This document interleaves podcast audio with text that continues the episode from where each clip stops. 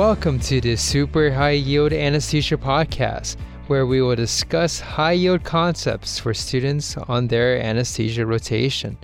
I am your host, Scott, the fourth year medical student.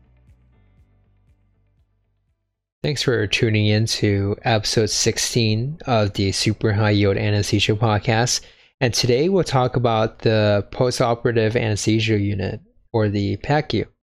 And the outline for this episode would be things to do before leaving the OR, things to do once the patient is in the is in the PACU, uh, and then we're going to talk about the PACU sign out, the criteria for discharge, and introduce you to common post-op complications.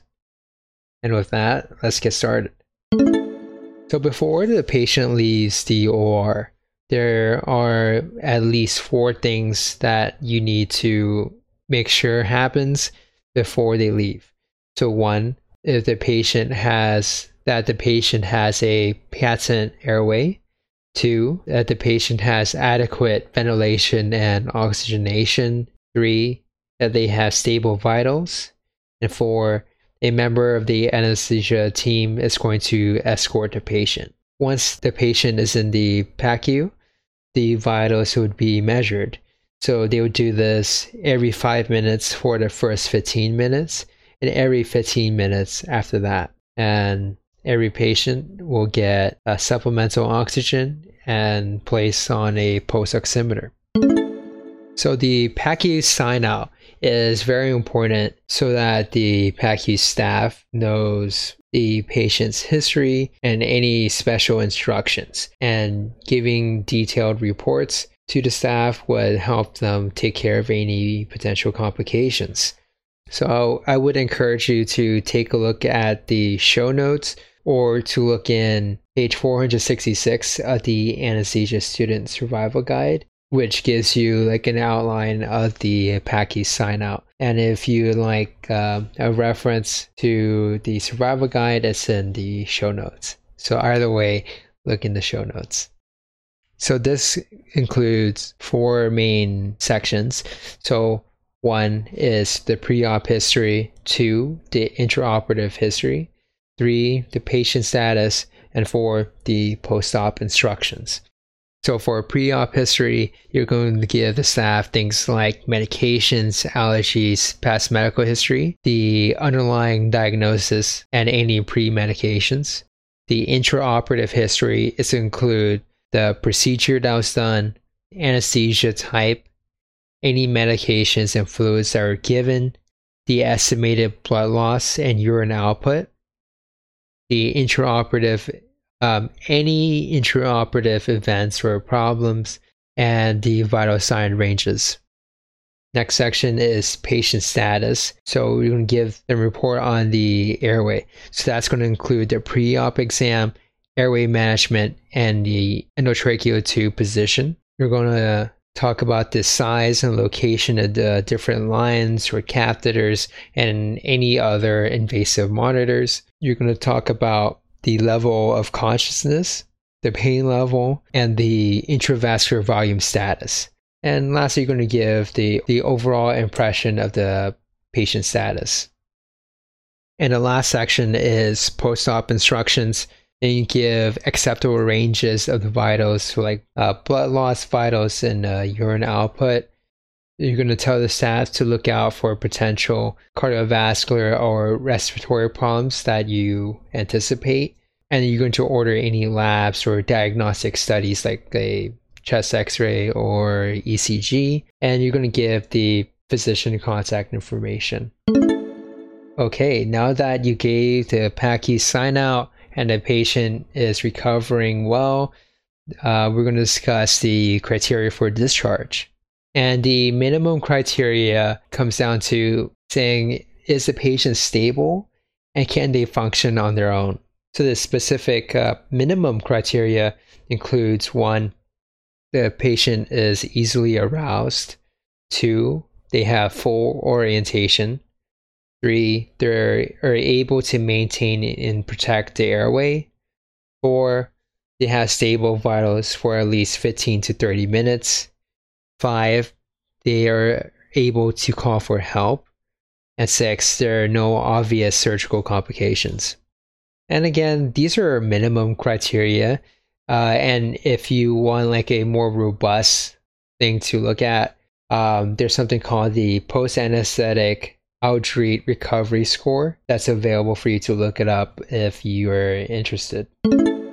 Okay, lastly, we're going to introduce you to different post-op complications that you would commonly see in the PACU. Um, I won't go over every single like disease because that's like an episode on its own. So I'm just going to give you or walk you through it via the organ systems and give you differentials for different symptoms that the patient might have. And the big idea regarding treatment for various post op complications is basically treat the underlying cause. So, taking the whole situation together, like uh, the pre op history to what happened to OR, try to figure out if you can use any of, of that information to guide you to a diagnosis.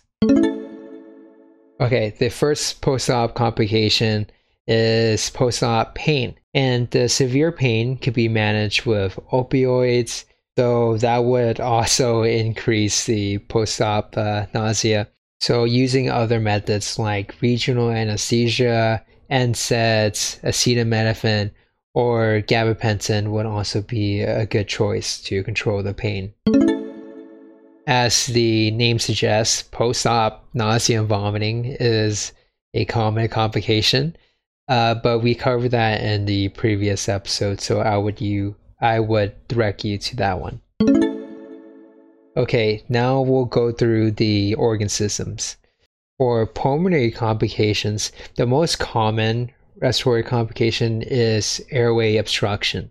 So, for example, the tongue falls on the posterior pharynx and occludes the airway.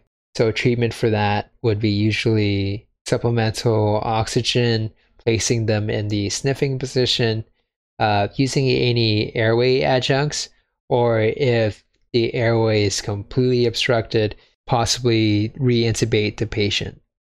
Another complication includes uh, laryngospasms, and the way this presents is high pitched sounds or absence of it if it's a complete obstruction, and if the patient has a history of repeated trauma. So, for example, if it, if it was a difficult airway, there's like multiple attempts to try to put in the ET tube or something like that. Treatment for that includes things like positive pressure mask ventilation, airway adjuncts, suctioning, succinylcholine if it's refractory, and in absolute worst case scenarios, intubation or emergency cric if nothing is working at all. Okay, so different differentials for hypoventilation includes things like residual effects from anesthetics or neuromuscular blockades, pain, diaphragm dysfunction, distended abdomen, hypercapnia, and opioids so those were differentials for hypoventilation. And I guess to reiterate, these are not like the only differentials for each of these things, but the more common ones. Okay, the next differentials for hypoxemia include intrapulmonary shunting, pneumothorax, particularly if the patient has a history of central lines, prolonged ventilation with low tidal volumes. So essentially, the patient was not moving enough air, so then they're not getting oxygen to the tissues. Another differential includes bronchial obstruction, pulmonary edema, and atelectasis. Now we're going to move on to the cardiovascular system, and we're going to give you different differentials for hypotension, hypertension and tachycardia, and bradycardia. So for hypotension, you can have differentials for different things based on the physiologic issue of the heart. So things like different differentials for decreased preload, uh, left ventricular dysfunction, and decreased afterload. So differentials for decreased preload includes hypovolemia, bleeding, pericardial tamponade, a tension pneumothorax, and an air embolism.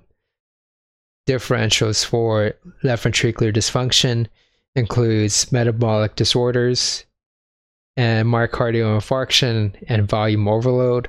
And differentials for decreased afterload includes uh, after effects of anesthetics and an inflammatory response.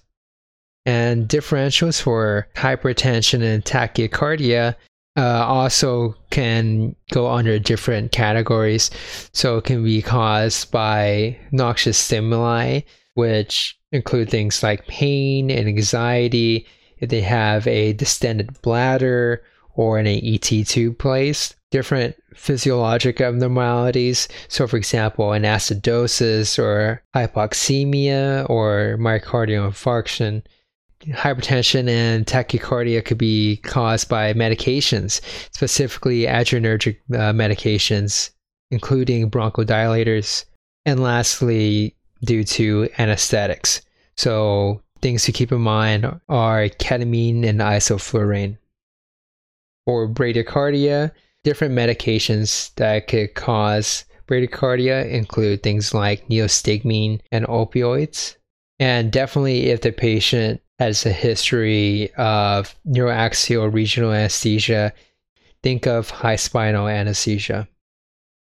Different physical causes of bradycardia includes things like the Valsalva mover, maneuver, um, a distended bladder, and or simulation of the pharynx. And the last system we're going to talk about is the neural system, and we're going to give you possible differentials for delayed awakening, altered mental status, post-op neuropathy, and post-op weakness. So for delayed awakening, differentials include residual anesthetics or residual effects from sedatives or analgesic medications.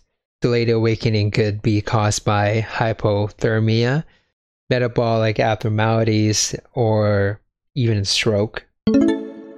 Differentials for altered mental status or AMS includes hypoxemia, any metabolic derangements, cerebral hypoperfusion, or history of substance abuse.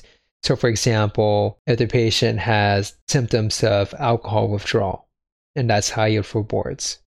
And lastly, AMS can be caused by other medications, including scopolamine and atropine. And regarding post op neuropathy, the most common type is peripheral nerve injuries. And these are usually self limiting, so resolves within 6 to 12 weeks, though long term damage is possible. And the last common thing is spinal cord injury, and this could be caused due to positioning during intubation or hematoma after neuroaxial anesthesia. And the last differentials is post-op weakness. So the most common cause of weakness is residual neuromuscular blockade. Other differentials include cerebrovascular accident or a pre-existing neuromuscular disorder.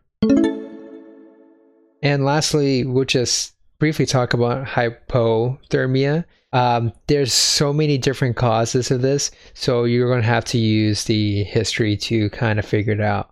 But in the meantime, treatment for that would include forced air warming, uh, reassurance, and if they're shivering, you can use meperidine, which is an opioid. Okay, and that wraps up this episode on postoperative anesthesia unit or the PACU. And that also wraps up the core fundamentals uh, episodes of this podcast. And from here on out, we'll explore different advanced topics, different special topics. So if you enjoyed these previous episodes, I really hope you continue to listen to any future episodes that I post.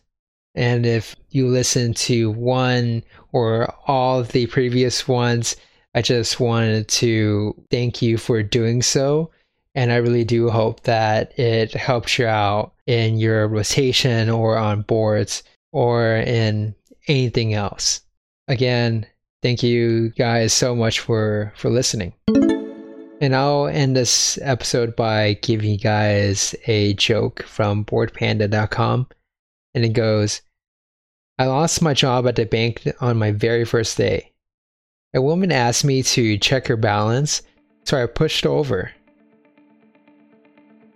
Thanks for listening. This is Scott, the fourth year Malco student, and I look forward to seeing you in the next episode.